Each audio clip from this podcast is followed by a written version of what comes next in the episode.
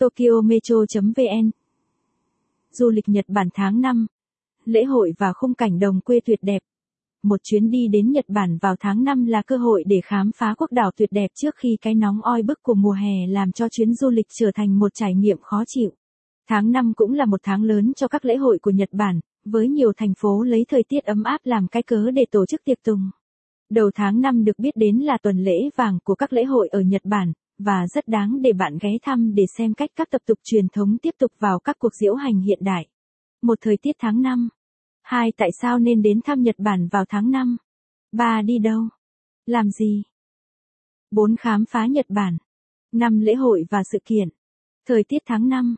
Thời tiết ở Nhật Bản vào tháng 5 rất dễ chịu, với nhiệt độ trung bình hàng ngày là 21 độ C.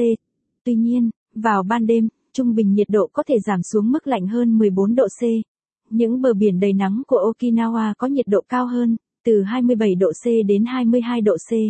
Đất nước bắt đầu nhận được nhiều ánh sáng ban ngày hơn mỗi ngày trôi qua và các loài thực vật và động vật hoang dã bản địa sinh sôi trong sự ấm áp. Tại sao nên đến thăm Nhật Bản vào tháng 5?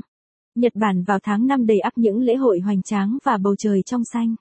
Thời tiết dễ chịu và các địa danh trông rực rỡ trong nắng cuối xuân.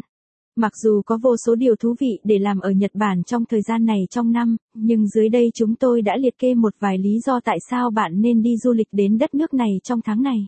Nhiều lễ hội. Lễ kỷ niệm được tổ chức trên khắp Nhật Bản vào tháng 5. Lễ hội Asakusa Sanja, một trong những sự kiện lớn nhất ở Tokyo, là cuộc diễu hành kéo dài 3 ngày được tổ chức vào thời điểm này trong năm để tôn vinh ba người đàn ông đã thành lập nên đền thờ.